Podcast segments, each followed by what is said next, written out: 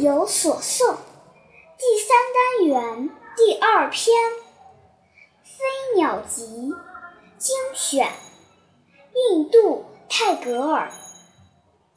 一，绿树长到了我的窗前，仿佛是阴哑的大地发出的渴望的声音。二。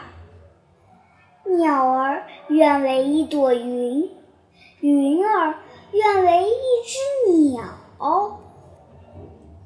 赏析：泰戈尔善于用简单的语言书写深刻的哲理，这两句诗便是很好的例子。